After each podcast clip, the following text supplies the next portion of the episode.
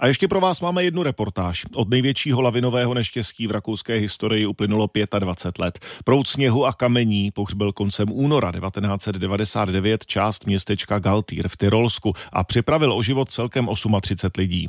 Přestože šlo o výjimečnou událost, bylo nutné zajistit otřesené komunitě bezpečí. Pod strmými svahy tak vznikla mohutná protilavinová obraná zeď. Přímo v ní dnes najdete kavárnu, knihkupectví, vědecké pracoviště i muzeum. Na místě natáčel náš zpravodaj Ladislav Novák.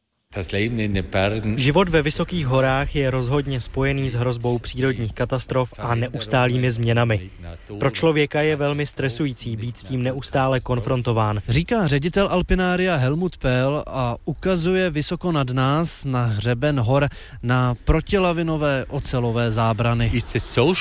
Je tam tak strmý terén, že jejich vybudování trvalo více než 10 let. My jsme ale potřebovali ochranu okamžitě. A tak během jednoho roku vznikla lavinová stěna dlouhá 356 metrů a 18 metrů vysoká. Lavina zasáhla Galtýr nečekanou silou. Sníh okamžitě pohřbil 50 lidí, 38 z nich nepřežilo. Podle zpětně generovaných počítačových modelů se lavina měla zastavit ještě před obcí. Práci vědců, kteří se snažili záhadu rozluštit, přibližuje v kinosále uvnitř Alpinária film režiséra Luce Maurera. Na vině byla vzácná schoda okolností. Bouře nad Atlantikem, rozsáhlé sněžení, nezvykle vanoucí vítr a jedna vrstva sněhu, která nepřilnula k ostatním. Obyvatelé Galtýru se při natáčení dokumentu neubránili slz slzám. Z hor ale navzdory traumatu odmítli odejít.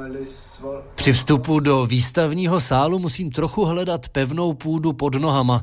Je rozdělený do menších částí velkými zakřivenými zrcadly, jako bych byl obklopený chladným ledem a vlnící se odrazy dávají prostoru až nadpozemský a nestálý ráz.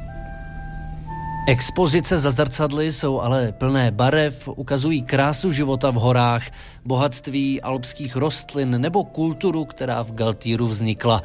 Podle Helmuta Péla si také klade otázku, kde má Galtýr ve světě své místo. Exponáty vypráví osud těch, kdo se vystěhovali do velkých měst Evropy. I návštěvy slavných osobností v Galtýru, od Ernsta Hemingwaye po Alberta Einsteina. Pro někoho je Galtýr na konci světa, pro jiného je na jeho začátku. Umělecká díla v prostoru zase poukazují na křehkost a nestálost věcí. Šedé kameny navlečené na ocelová lana se vznášejí ve vzduchu, stačí do nich šťouchnout prstem a řetězec událostí dá materiál do pohybu. Alabastrem zakrytá okna s prosvítajícím světlem zase připomínají sníh, který se tudy před lety řítil. Memento. V potemnělé pětní místnosti nazvané Memento jsou na zdi ručně napsaná jména obětí a vysí zde jediný abstraktní obraz. Podle ředitele Péla v něm můžeme vidět například naději. Město se před 25 lety změnilo a tragédie v obyvatelích zanechala nesmazatelný šrám. Kromě ocelových zábran a ochranné zdi je brání i několik hliněných valů, nové meteorologické stanice i lepší pochopení přírodních procesů. Riziko ale vždy zůstává součástí života v horách.